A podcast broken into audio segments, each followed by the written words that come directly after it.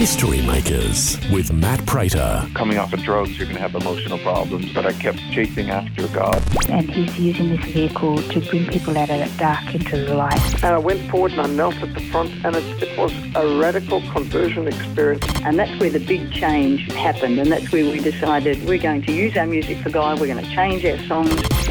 When I was about 25 year old, I was uh, busted and into jail, and it was there that I came to the Lord. History Makers with Matt Prater.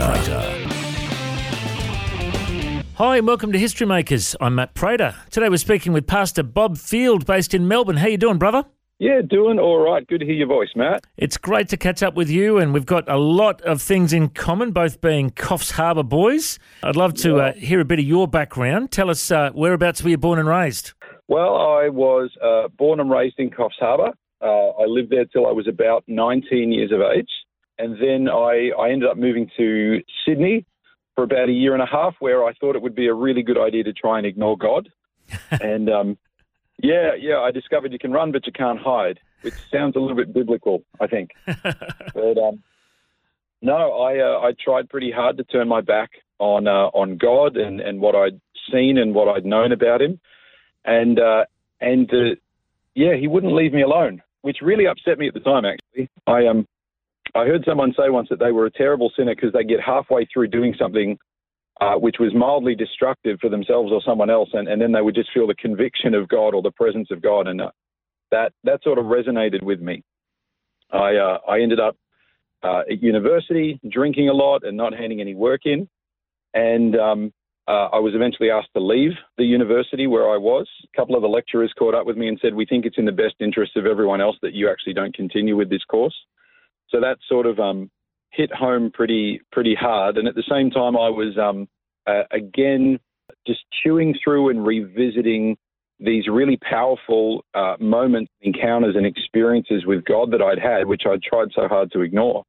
I was about 20 years of age by then, and I went, All right, all right, Lord, I, I'm going to point my life in your direction. I'm going to have a good, solid crack at following you and pursuing you, and and let's do this. And so, long story short, I, I ended up in Melbourne, ended up married, ended up at theological college. I had been telling the Lord that I was never going to be a pastor, and then I lost that argument as well. And so I've I've been in pastoral ministry now for about 16 years, uh, in all different sorts of capacities, in in different flavors of church. I'm not much of a purebred. Yeah, and the Lord has been extraordinarily faithful. I, I tell people that I get to be the guy with front row seats uh, to what the Lord is doing, and it is the most extraordinary privilege and pleasure, and it's always incredibly humbling to see people's lives being transformed. Mate, it's so good to hear what the Lord's been doing in your life. Uh, let's just backtrack a bit. So you were talking about when you were in uni and you were drinking, and, and you were a bad sinner because you'd start to sin and you get convicted. I, I think it's a, a fascinating conversation to have about sin because, you know, a lot of people say that uh, sin is fun. A lot of people say that sin is, you know, the best way to live because, you know, you, you might as well just do what you want. But the reality is there's actually consequences for our sin, um, not just physical consequences, but spiritual consequences, isn't there? Just unpack that for us. Yeah. Absolutely. One of the things which I, I carry around now, you know, that there there are things that we learn about God from from sermons or from text or or, or in these kind of uh, cognitive intellectual ways, and then there's sometimes the Lord has us learn things through experience. And for me, my experience was that you actually do reap what you sow. That's a scriptural principle, and that certainly plays out in real life. Now, there are certainly consequences for, for us living lives that are very, very self centered. I reflect back on that period of my life now with both a sense of peace because God is gracious and, and, there's been healing there, but also there is still that awareness and that sense of, of I think, appropriate regret that there were people in that period of my life who should have got a better version of me and they didn't. People where I would love to undo the relational things that went wrong at that period of my life. That conviction still lives with me and it will stay with me for the rest of my days. It's interesting too, you know, because some people think that God is just a party pooper and that he he's telling us to be good because he just uh, wants to take away all our fun. But the reality is, when God gave us the Ten Commandments and God gave us, you know, the laws and, and the ways to live. We're actually better off doing things God's way, aren't we? Yeah, absolutely. I'm aware that for, for part of my upbringing, I grew up in, in what would probably be reasonably described as a Christian bubble. That my family uh, was really, really involved in, in Christian things. My really good friends were really involved in Christian things. That they were kind of the circles that I lived and breathed and sweated in. What that meant, though, was that my perspective on on what the rest of the world was like was actually skewed because I looked at the, the life that everyone else had and I went, oh, they're really enjoying life and I'm not. Or, or they're doing all these things that are really fun and, and, uh, and they kind of get to do whatever they want. They get to do whatever their heart desires and I don't get to do that. I'm, I'm living under kind of this umbrella, which is not my own decision. And the irony of, of that is that the more I've certainly done ministry, but the more I've encountered people and spoken with people from all walks of life, from multiple continents and countries, the people who have lived their entire life without God in, on, on the scene, the people who have lived, as some of them have said, their entire life in the dark, when they have come to this realization of, wait, there is a God, there is meaning, there is purpose. I do have an identity beyond just the consumerism which is being force fed to me by culture. You know, that there is a God and it does matter. When that illumination comes in, so often the comment that I hear from people is going, I wish I had have had this in my family of origin. I wish I had have had this early on. But sometimes I feel that that you know those of us who've grown up in in kind of a Christian bubble can we're the ones with a skewed picture of the world because we think that everything that's sinful is fun. But the people who've lived uh, even their, their family for, for generations without God are well aware of the impact that, that the life and light of Christ brings. So good to hear you sharing about uh, the transformation you've had in your life. And let's just backtrack a bit. So you, you shared how you grew up in Coffs Harbour. Uh, your parents were pastors at a church called Bethel Church in Coffs, which is a four square gospel church. I knew your, your dad, Mike Field, pretty well back in the day. He's now based in Papua New Guinea. What, what work's he been doing there?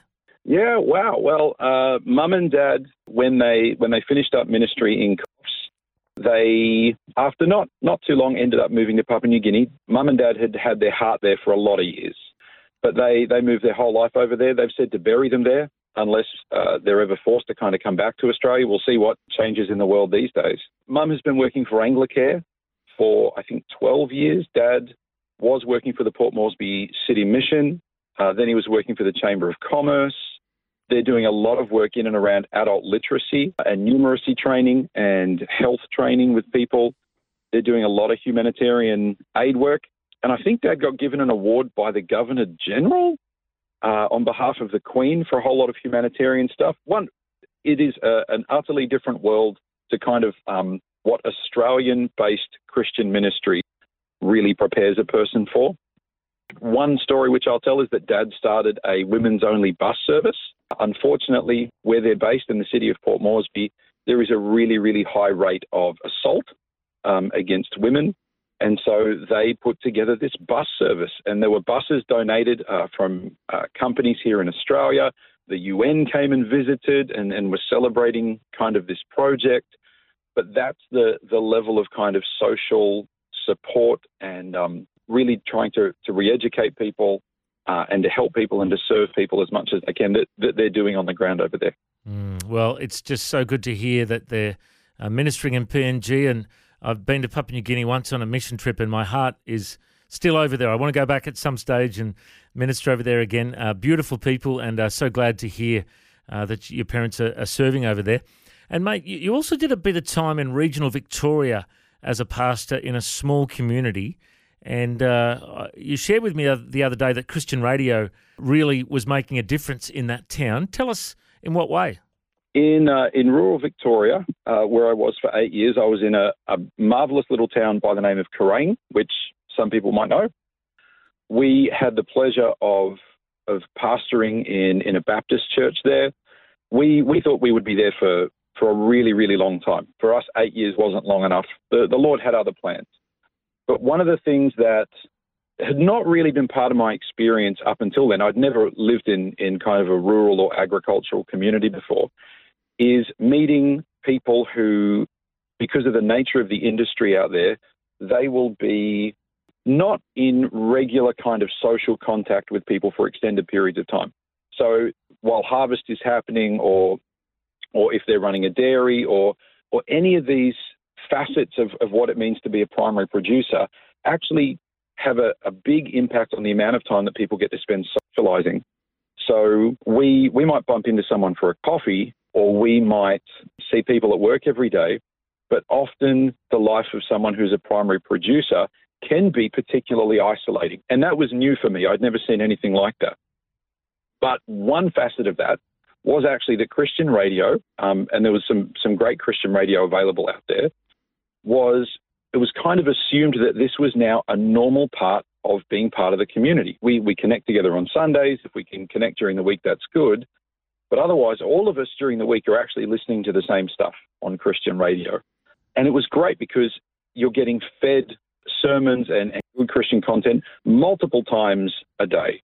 It means that, that the kids of different families are listening to some of the same talkback stuff um, and some really challenging topics in that as well during the week where actually the Sunday service can't be the space for those conversations to happen or it can't be the space for those testimonies to get shared. So it was a marvelous discipleship tool and it was also something which helped us as, as communities to have conversations that, depending on the church you're involved in, were not considered appropriate to have those conversations at that length, to that depth on a Sunday. So it was absolutely marvelous. And it, I'd never encountered Christian radio functioning in that capacity until I was in a, in a rural community. Well, I'm so glad uh, you've been blessed uh, all these years later. And you know what? Uh, it's interesting, Bob, because you and I grew up in Coffs Harbour and were both announcers at Rhema in Coffs Harbour, yeah. the local Christian radio. And you used to do the shift after me back in the days. And you were nine years younger than me, so you must have been really young when you were doing that. But isn't that fascinating that here we are as old men now, both pastors, here we are on Christian radio telling our story around the world, hey? Yeah, I, and and honestly, I've, I've, I've been fascinated. I mean, I've, I've, been listening to your voice on Christian radio for a few years, and my, and my, kids have been going, "Oh, we've been listening to this," and I'm like, "Matt, I remember Matt." and at the same time, I've been going, "I can't believe someone trusted me enough to give me a radio shift back in the day." I still think that every day.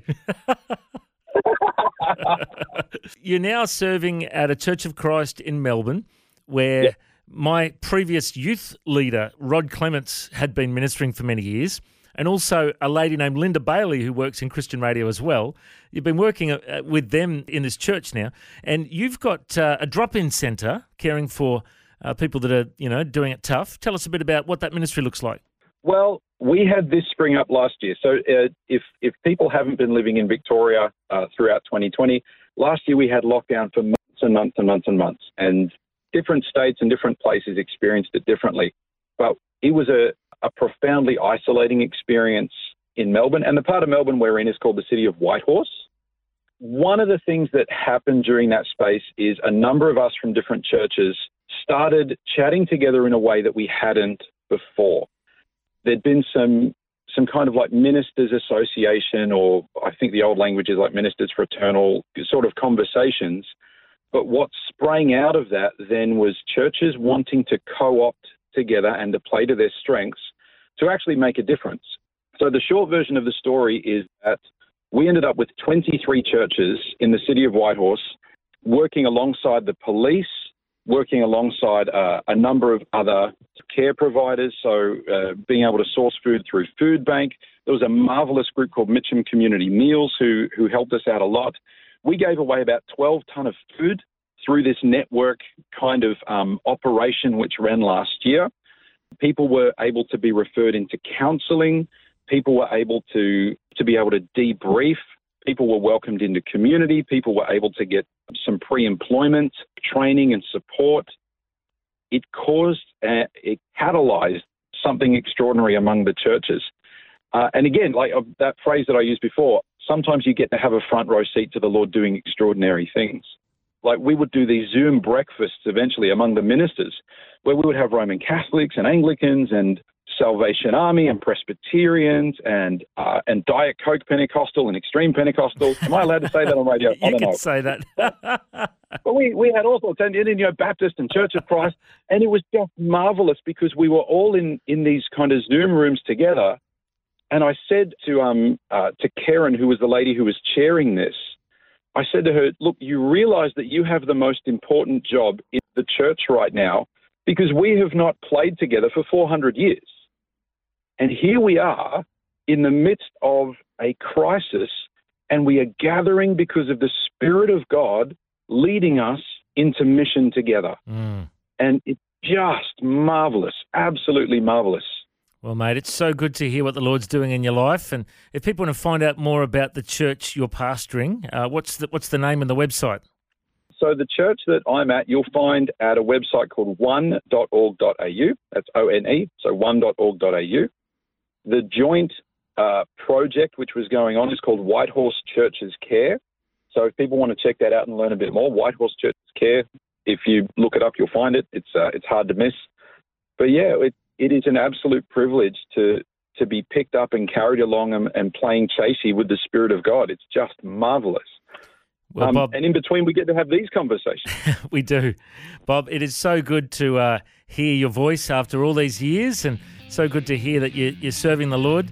Um, I reckon you're a history maker, mate. Thanks for joining us. Well, it's absolute privilege, Matt. Absolute privilege. Bless you, mate. If you'd like to hear this conversation again, listen online anytime at historymakersradio.com. There you'll also find links to all of our social media channels and you can subscribe to our iTunes podcast. History Makers is a faith based ministry and we want to thank everyone for their generous support. If you've got a suggestion of anyone we should interview, send us an email info at historymakersradio.com. God bless. I'm Matt Prater and my challenge to you now is to go and make history.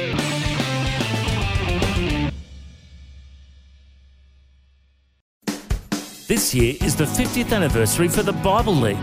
They're celebrating all that God's done in their ministry and they're praying into all that he's going to do in the next 50 years. Ephesians 3:20 says that God is able to do immeasurably more than all we ask or imagine according to his power that's at work within us. To him be the glory in the church and in Christ Jesus throughout all generations. If you'd like to support the Bible League as they reach the generations to come, go to bibleleague.com.au. Station sponsor.